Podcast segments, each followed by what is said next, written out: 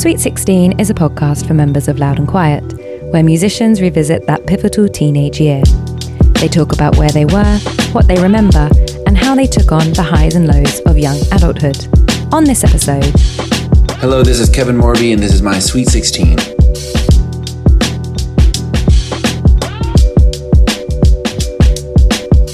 The town that I grew up in, it's actually funny because I, I live back there now, um, and it's a place called Overland Park, Kansas, and that can mean a lot of different things to a lot of different people. Um, where I grew up kind of carries the, the most common connotation of it, which is just very cookie cutter. Every house sort of has the same floor plan. There's like one tree in everybody's yard. Um, it's it's very middle class, very middle America sort of white bread situation. And where I live now is I live in sort of a older division of it that I had always kind of wanted to live in as a kid with a lot more trees and it's a little bit more liberal part of the of the suburb and um, yeah, but very, very middle American and very middle class. The year was 2004, I believe. I was very into music. Like, I feel like I was still sort of the same person that I am today in terms of being obsessed with music and starting to collect records. And, and I was really starting, uh, beginning my journey of writing songs. And, you know, I was obsessed with like early Bob Dylan records and, um, the microphones glow part two was pretty new at that time. And I was obsessed with that. And I have a lot of memories of driving around, listening to that and, uh, Joanna Newsom and, I was a big Modest Mouse fan and a huge Mountain Goats fan as well. And um, yeah, I would have just gotten my driver's license, and um, my parents got me a used uh, Chevy Malibu that I would uh, I would drive around. I for some reason got really into listening to music on headphones while driving around, which I think is sort of unsafe, but I was doing a lot of that. I was definitely smoking cigarettes. I smoked cigarettes for like 11 years of my life, and that was like peak smoking cigarettes, where I you know it, I just began and I was feeling great. My relationship to where I grew up at the time was I, I completely hated it. Um, you know, I felt it lacked a lot of culture, and you know, it's funny being that young and really having no um, idea of what's out there, rather, um, or except you know what you see in films or, or hear in music. You know, the mindset I think of most Midwesterners at that age, especially when you're growing up in sort of a sterile suburb, is that you can never possibly make it out of there.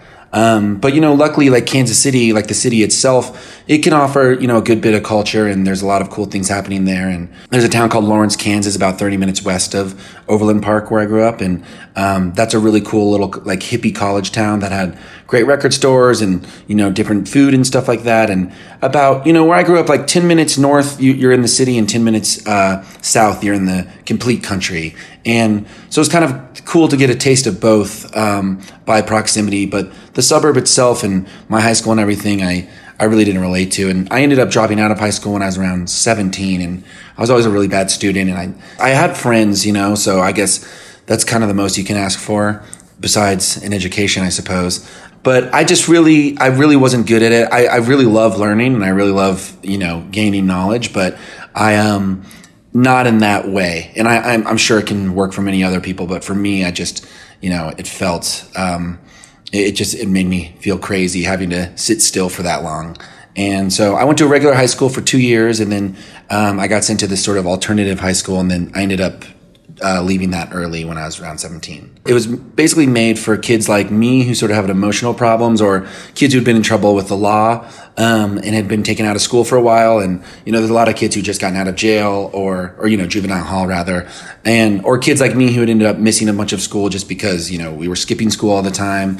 Um, or we're just failing out. And it was actually a really cool place, and the idea behind it was really cool. And the principal was this kind of um, he's like a Vietnam veteran who was a total hippie who had started this thing where it was literally impossible to fail out. Um, the they, they they wouldn't make you take home homework, and the um, the teachers would sit with you and do your work. So it was impossible to get below a B, which was actually a great system. They would work on the work with you until you fully understood it and something and it was great. And and but something about it was like once i started getting good grades i was like well now i've proven i can get good grades so maybe i can just get out of here. My regular high school i think had like 1200 kids at it and then this high school had 70 in total so the teachers could really take time with each student and kind of you know uh, bend to their needs. You know another thing i should have probably mentioned earlier is that i was very i was getting very into punk around 16 you know i was listening to a lot of political punk like Crass, or you know, there's bands that are still around today that were just beginning then, like bands like Against Me. Um, there's this whole record label called Plan-It-X Records, which was out of a town in Indiana, and while the music definitely does not hold up, it was very influential to me as a kid. There was a, a lot of different bands. Most notably, there's this band called uh, This Bike is a Pipe Bomb. And they were all very political. And I started getting really into these zines that were literally about, you know, liberating yourself from high school and going vegan and, um, you know, uh, protesting. And so I got really into all of those things and I was, I was very vegan and, um, you know, I was, I was just into this total alternative lifestyle and that railed against everything that the suburbs in high school represented. Um, so I really had no plan, but I was okay with having no plan, I suppose. And I, I think, you know, maybe in the back of my mind, like, my dream was to be a musician, absolutely, but that didn't seem like something that could actually be attainable. So I think I just don't think I was thinking about it. Yeah, I must have been 16 years old when I, I, first played under my own name. And I was also in a band, a punk band called the Creepy Aliens.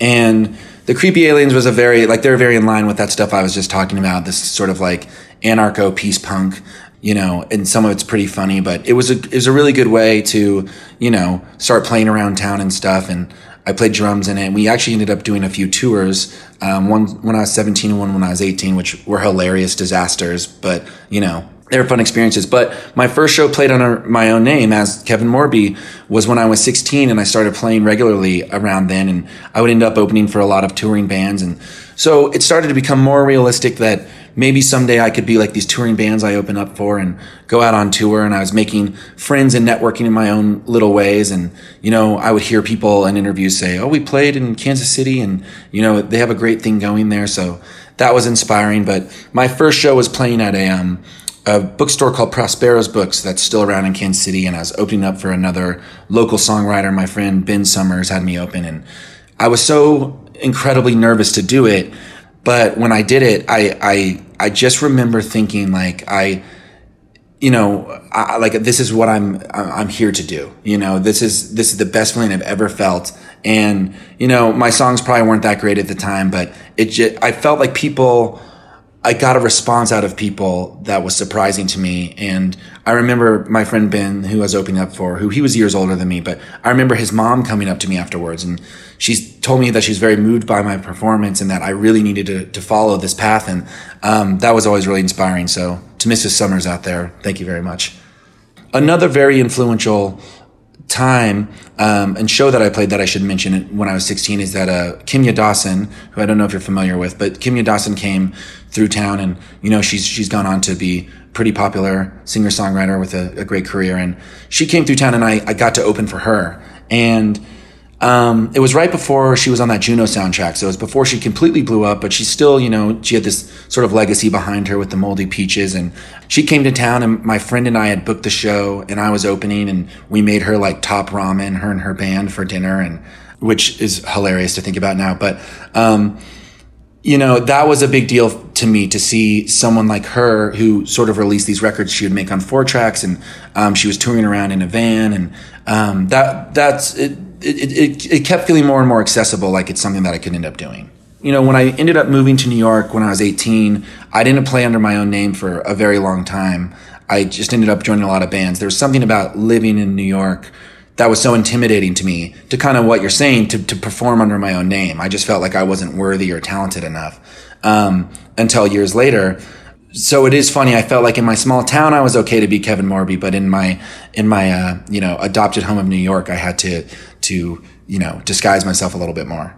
There's a couple of amazing shows that really live on in my mind. I was sort of compiling, you know, a, a very bored quarantine list of the best shows I think I've seen, and the ones that I could come up with, I was looking at the list and I was thinking like at least half of them are shows that I wasn't expecting it to be a good show, and then I was blown away. And I think that's part of why the show was so good, is because I went in with no expectations. And um, when I was 16, I saw Arcade Fire play, who to this day I've never been a big fan, but again, this is sort of at the height of my punk, and I was like, oh, I'm gonna go see this like weird, hyped about indie rock band, you know.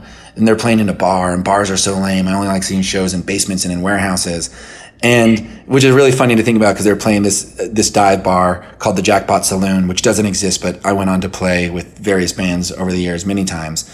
And so I kind of went into it thinking like, oh, I'm not going to like this. And I went with a friend of mine who just kind of dragged me along and then they began playing and it blew my mind. And I've, I've, you know, it, cause it was seeing this insane, this band meant for a stadium, but playing inside of this, you know, 150 capacity place. And I remember again, I was really into punk and then thinking this is the punkest thing I've ever seen. This is punker than any punk band I've ever seen. And, um, it was really cool. And to this day, you know, I remember they were having, um, tr- difficulty, uh, with technical difficulty. And when the singer, his microphone went out and his guitar went, stopped playing. So he just threw his guitar off and he threw the microphone down on the floor. And it's all during that first song of that song, Wake Up. And, he um he just took the mic stand and he just put it into the ceiling and started like moving it around so like the ceiling just started to fall down and like all this debris was falling over the crowd meanwhile you know you know the, they're they're playing violins and screaming and one of them had a helmet on and was just hitting the helmet with drumsticks and I it really made a big impression on me you know, I remember also at that same venue seeing the Mountain Goats, and that was a big deal for me because they're my favorite band. And John Darnielle, who I've gone on to play shows with, and you know, he's a he's a, an acquaintance of mine now. And um, but you know, he was my hero at the time. And I remember I showed up early, early enough to even sound, watch a sound check through the windows. And he came out after the sound check, and he um, he handed me a, a, a piece of bubble gum with a Bible verse on it, and then I watched him go get dinner, and I remember thinking like, "Wow, this guy is living the life. He's playing this bar, and he gets to go just have dinner, and then comes back and plays to all these people." And you know, it was funny. Ten years later, um, when I was 26, I opened up for him.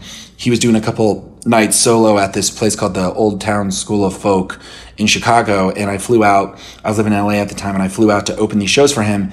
And you know, I was gonna be like, "Hey, we met, you know, a long time ago," and it's that awkward thing where you have to tell someone that like, oh, I was I was your big fan at that time. But before I could even get to that, you know, he was like, I recognize you. Where have I seen you before? And I was like, well, we met 10 years ago in Lawrence, Kansas. And he's like, that's where. He's like, I'd never forget a, a face as handsome as yours. Those are his words, not mine. Um, but it was, that was a really cool moment that I was like, wow, he, he remembered my face for the past decade, I suppose. And um, what a sweet guy.